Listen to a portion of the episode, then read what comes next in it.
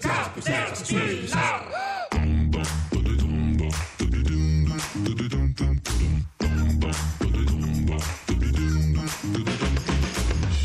19.43 Caterpillar, ma è più corretto dire GR Eroe Zambotti. L'eroe del giorno si chiama. si chiama. Triplette, colpito, sì. Triplette, 37 anni, avvocato di Boston. C'è un video, cercatelo in rete. C'è un furgone della polizia che è rimasto bloccato dalla neve. Arriva un uomo vestito da principessa azzurra, da principessa azzurra che soccorre il, ehm, il furgone della polizia. Un uomo vestito da principessa azzurra. azzurra. Esattamente, è, è A un avvoca- Boston. a Boston, un avvocato di 37 anni che poi interrogato non dai poliziotti, dai giornalisti, perché eh, dice perché Eh, eh, beh, supereroe, supereroe così, bello. si è Cioè, come c'è Superman una, veste. una eh. dimensione psicologica. eh, Ho sempre pensato che sarebbe stato divertente passeggiare per le città coperte dalla, dalla- dalla neve vestito da principessa azzurra dei ghiacci. Ah, Frozen! Frozen. È quella principessa lì, Sì. ho capito. Beh, sì, no, questo è un eroe oggettivamente. Eroe. Eh, vabbè, Sì. GR Eroe, Ha quindi ragione, cosa parliamo? ragione, di mezze calzette, i commercialisti della Brianza, con tutto il Beh, rispetto. come c'è se si vestisse anche lui da Frozen eh, andando a caccia di evasori che nel territorio ce n'è, potrebbe essere il nostro prossimo Diciamo, eroe. Della, della pedagogia spicciola, Caterpillar, fiscale. Radio 2, mancato E allora, cestino sì. dalla media distanza. Ascoltatore o ascoltatrice che sei in ascolto e che hai un tiro. cane. Ascoltatore, ascoltatrice che sei in ascolto, voglio dire, rispettiamo l'italiano. Cioè, eh. Beh, c'è quello che è lì, ma magari sta facendo connesso, altro. è Se tu sconnesso, proprio ragione, stai ascoltando e hai un cane, è il tuo momento. Hai un problema nella gestione del quadrupede. Non oppure... dovevo comprarlo, Beh, certo esatto. che ce l'ho il problema, non dovevo prenderlo, non un dovevo cedere. dettagliata come casistica e come problema. Ho il baccio destro più lungo di 10 centimetri perché tira talmente tanto che mi si è deformato l'arto. Le va Abbiamo bene? la persona giusta adesso che può consigliarvi e trovare una soluzione. Otto- eh, 348 7300 200, ripeto. SMS. sms 348 7300 200 quel problemino che ho con il mio quadrupede un cane adesso tra pochino lo risolviamo qua insieme su Radio 2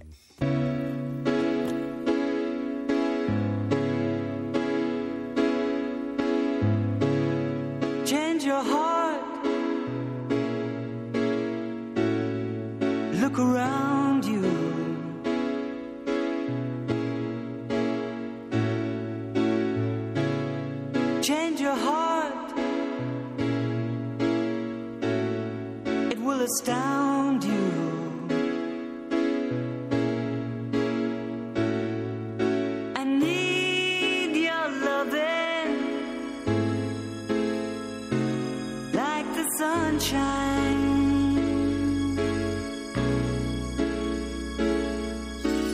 everybody's gotta learn sometime.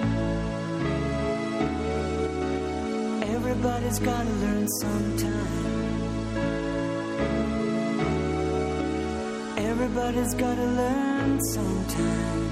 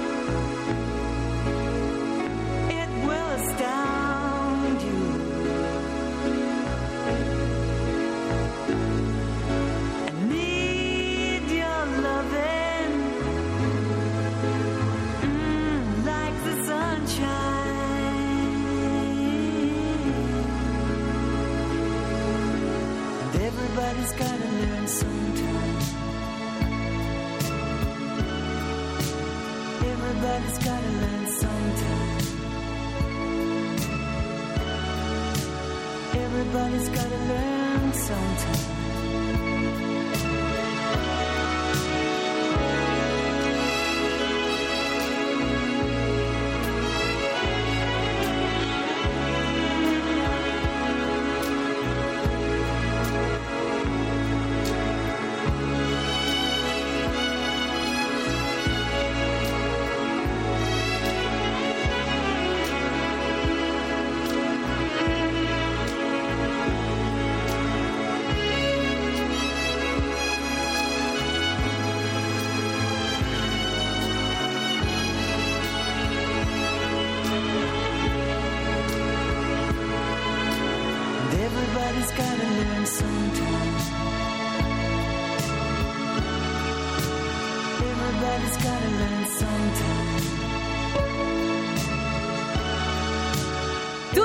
Da imparare qualcosa qui su Radio 2. Sveglia! Dai, hop! Ci tiriamo su dopo un... Colonna eh, sonora veramente energica, è un Esatto, cane ci- da slitta, parliamo di cani. Torniamo alla vecchia rubrica amo, amo molto il mio lavoro e lo accarezzo contropelo. Ci racconta Paolo Labati che è venuto a trovarci oggi. Ciao, mi chiamo Matteo e vorrei presentarvi una persona speciale. È diventata istruttrice e formatrice cinofila lasciando da un giorno all'altro una carriera da manager. Ha una storia affascinante e uno sguardo davvero speciale sui cani. Ecco, magari il suo outfit non è più lo stesso e su qualsiasi cosa indossi un po' di fango non manca mai. Ora la sua vita è nei boschi, come un po' anche la mia. Sono arrivato a lei dopo aver scandagliato il mondo della cinofilia in cerca di soluzioni perché il mio cane era considerato problematico. Oggi Cracco, così si chiama il mio cane, grazie anche a lei è un compagno e un membro della famiglia che ho imparato a conoscere e a rispettare. L'istruttore cinofilo è una figura professionale che interagisce con il proprietario e il suo cane, insegnando all'animale come comportarsi all'interno della società, mentre al cane invece insegna come dare la zampa e a mettersi seduto. I cani possono essere istruiti a fare parecchie cose come gare sportive, riporto, pet therapy, assistenza alle persone, protezione civile o cose che interessano al proprietario. Ad esempio, portami il giornale a cuccia dove cazzo hai messo la mia ciabatta? No, giù dalla gamba, giù dalla gamba, giù dalla gamba. I cani con un fiuto particolare vengono addestrati per trovare le droghe, sia leggere come hashish e marijuana, sia pesanti come la cocaina, l'eroina e i tartufi. Signore e signori, Sitz e Platz è qui con noi a spiegarci come far scendere il cane da solo quando fuori piove e tu sei steso sul divano? Valentina Carpani! Valentina, buonasera, Bau, benvenuta. Buonasera a voi. Buonasera, la domanda subito, cosa c'è di bello a fare l'istruttrice cinofila oltre al pensiero che i cani non sono tuoi? C'è da dirlo? I cani. I cani, i cani, i cani. L'umano è peggio. Era l'umano è facile peggio. Era facile, era facile. Eh, Valentina li ama talmente tanti che ne ha nove, possiamo, Ho uno possiamo squadrone, dirlo. ragazzi. 9 tra Rotte e Doberman. Rottweiler Yes. e Doberman. Sì, assolutamente. Bene, Vabbè, quando bene. piacciono i cani piccoli e Esatto. placidi, è bello, è bello. Portatili, sono comodi, no? Le zampe dei tuoi tavoli della cucina ci sono ancora o sono un po' Sì, ci sono? assolutamente. È il numero di letti e divani che si è moltiplicato per far spazio a tutti perché Certo, diventava un po' certo. una lotta intestina. Eh, certo, anche Valentina, tu hai un- un'esperienza e un- una formazione da semiotica, poi studi marketing, fai marketing, a un certo Diventa punto anche un manager diventi poi manager la testa e, e poi opla. dici voglio fare l'istruttrice cinofila. Assolutamente sì. Quindi tu entri praticamente nelle case delle persone che hanno qualche problema a Mhm. gestire il proprio cane e cosa fai una volta che sei lì? Allora, quattro chiacchiere, no scherzi a parte. Eh, tendenzialmente cerco di capire qual è il punto, cosa succede, dove non si capiscano. Questo in parte arriva proprio dalla formazione semiotica, è come se ci fosse un gap tra io parlo e tu non capisci, non, non guardarmi non ti sento, insomma, in versione Cioè, è, canina. un- è Umberto Eco che, inco- che Eh, incontra un bassotto a pelo Sì. ruvido, è meraviglioso, ma vedo già la cattedra E di, da lì di semio- parte un mondo, proprio quello. E, e poi cerchi un po' di rieducare sia il, Il cane proprietario, che sì. più il proprietario del cane, quindi sì, decisamente. In realtà stra- mh, è come in tutte le relazioni, ci si incontra in mezzo, quindi si dice ok, il tuo cane è fatto in questo modo, tu sei fatto in questo, la via di mezzo è quella che vi darà la pace eterna, tra virgolette. Questo vale anche per il Movimento 5 Stelle, cioè il PD qualsiasi, avrebbe bisogno- qualsiasi tutti, tutti, infatti. Io sono sommerso di sms perché lei ha chiesto delle Eh beh, sì, consulenze beh, ne ho- eh, beh, sì, mm, tantissimi. Prego, tantissime. prego, poniamo Valentina, tu ti, ti, ti presti, questo fai, questo è il tuo lavoro Eh, di certo. fatto. E, e poi non solo, perché tu insegni anche eh, ai cani e ai proprietari a fare soccorso. Sì, a fare ricerca ludica e poi per alcuni diventano unità cinofile da soccorso, quindi entrano nel sociale e secondo me è la cosa più bella, l'evoluzione più bella anche del loro rapporto. E Matteo con Cracco, quello che ha parlato, è riuscito a diventare unità cinofila, si è brevettato tre settimane fa. Cracco il cane, eh, lo Sì. dico, ha un living, Sì. una cucina, ma al momento risulta Che essere cane è? il cino- È Cracco. un piumino mix caccia, è un eh, meticetto carinissimo con un gran naso e un gran carattere, devo dire. Prego, Cirri, le, le Io domande guarda, per comincio con Valentina. una cosa semplice. Sara scrive: Il mio cane Lobby, Lobby non è un caso, ha fatto fuori la capretta della nostra bella fattoria. Ops.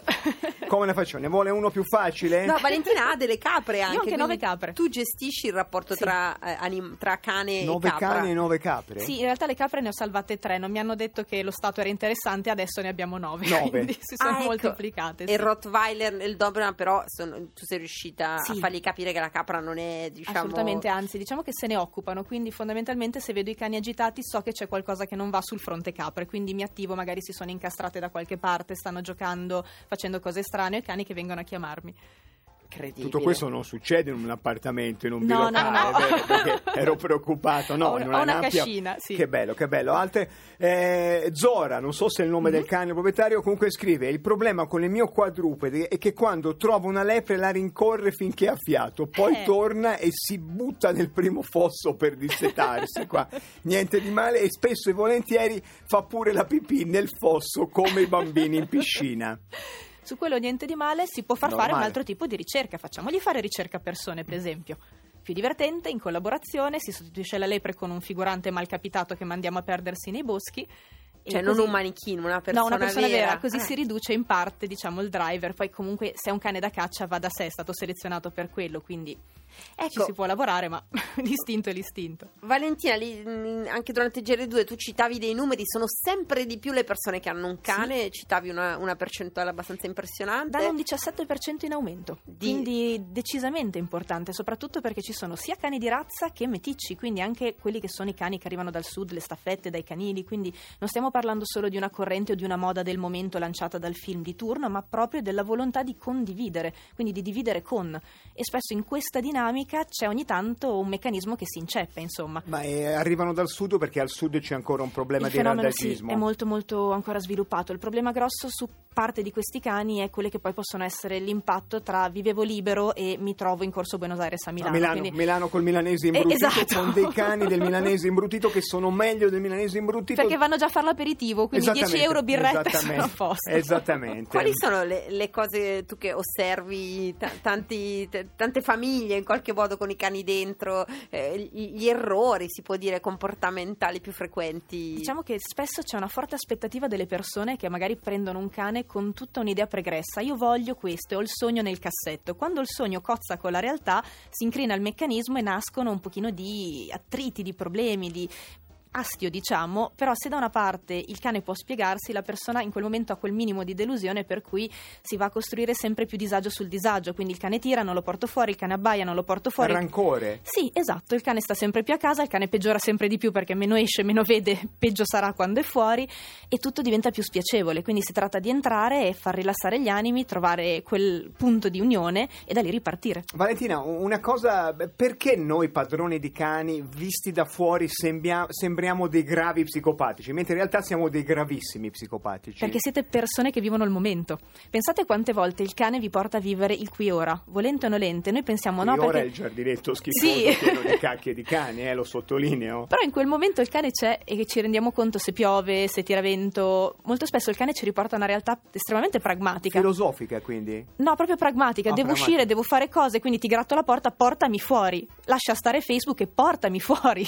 E quindi da lì siamo obbligati a sbattere di nuovo contro una realtà. Quindi Perciò... uscire da noi stessi. Noi siamo, siamo i margini di Pieraldo Rovatti, a volte, veramente. Beh, insomma. e parliamo E di chi lo cani. diceva insomma. parlando di cani? Eh, Assolutamente. E c- c'ho un problema drammatico di, di Riccardo da Rovereto. Lui dice ha ha uno schnauzer gigante che ha 13 anni e lo dice con rispetto ormai ha due zampe nella fossa. E, e lui, lui si, si pone il problema della successione e chiede un consiglio. Prendo un Doberman o un inglese francese tricolore. Non so cosa voglia dire. Se posso, un Doberman tutta la vita. Doberman. Perché il Doberman, tu sei appassionata di Doberman? Io sì, sono malata di Doberman e Rottweiler, però chi ha avuto un cane come uno Schnauzer sono cani anche loro molto sulla persona, quindi sono grandissimi cani e grandi compagni di vita. L'altro, l'altro è più sul partito? no, è un pochino più indipendente, diciamo. Ah, ho capito. E quindi Cioè fondamentalmente... la divisione cane sulla persona e cane più indipendente? Eh, diciamo che ogni razza è nato per fare qualcosa nella vita, quindi noi li abbiamo selezionati da sempre per cacciare, per fare la guardia, per fare a volte... Le, le- le razze dei cani esistono? Chiede l'ascoltatore Fontana dalla Lombardia. Esistono le razze dei cani? Sì, Esistono. esistono, esistono. L'essere umano fa una selezione, anzi, proprio ci sono libri delle origini, quindi uno tendenzialmente dovrebbe prendere un cane in base a com'è quel cane rispetto alla sua vita. Perciò chi è abituato ad avere un cane che gli sta vicino, che lo segue, che in qualche modo vive per te, ecco, suggerisco magari di non prendere un setter inglese che ha appena finito di cacciare ed è un rescue da un cacciatore, perché le distanze e Tiene più la l'indipendenza... distanza. L'ultima domanda Sì, drammatica che la, la fanno in tanti, la fa Giorgio. e Il cane si rigi- gli piace rigirarsi sulle cacche di pecora e sulle cose È putrefatte. Chanel numero 5, perché ci stupiamo? Ah, sì. Piace, piace. Eh, ho Eh, detto Pon, funziona così, è bellissimo. È così, eh, piace. Eh, e poi lo, lo pulisco io, però Eh, mica sì. lo pulisce lei, piace, scusi, tocca lavarlo. Il di cadavere sta al cane come l'arbre magique sta alla macchina, più o meno. Che profondità! Eh. Grazie Valentina per A i voi. fortunati che sono a Milano. Ci sarà un corso, un, un ciclo di incontri di cultura cinofila qui a Milano alla vecchia latteria tenuto da Mhm. te. Se no ti si viene a cercare l'associazione X Dog, eh, Valentina Carpani, ti si trova in qualche modo. Valentina, Grazie mille. Noi portiamo, Grazie a voi. portiamo fuori gli ascoltatori per fare i bisognini. Sono loro poi- che portano fuori Ah, noi, Ha ragione, torniamo, così, torniamo con domani. Grazie mille a Valentina Carpani. voi. Noi torniamo domani alle 18.30. Arriva il traffico. Cioè, ce li hai, ce li hai i sacchettini perché a volte servono i sacchettini per Certo uscire che ce li ho, ce li ho. C'hai e i sacchettini a posto E poi arriva Decanter. Ciao.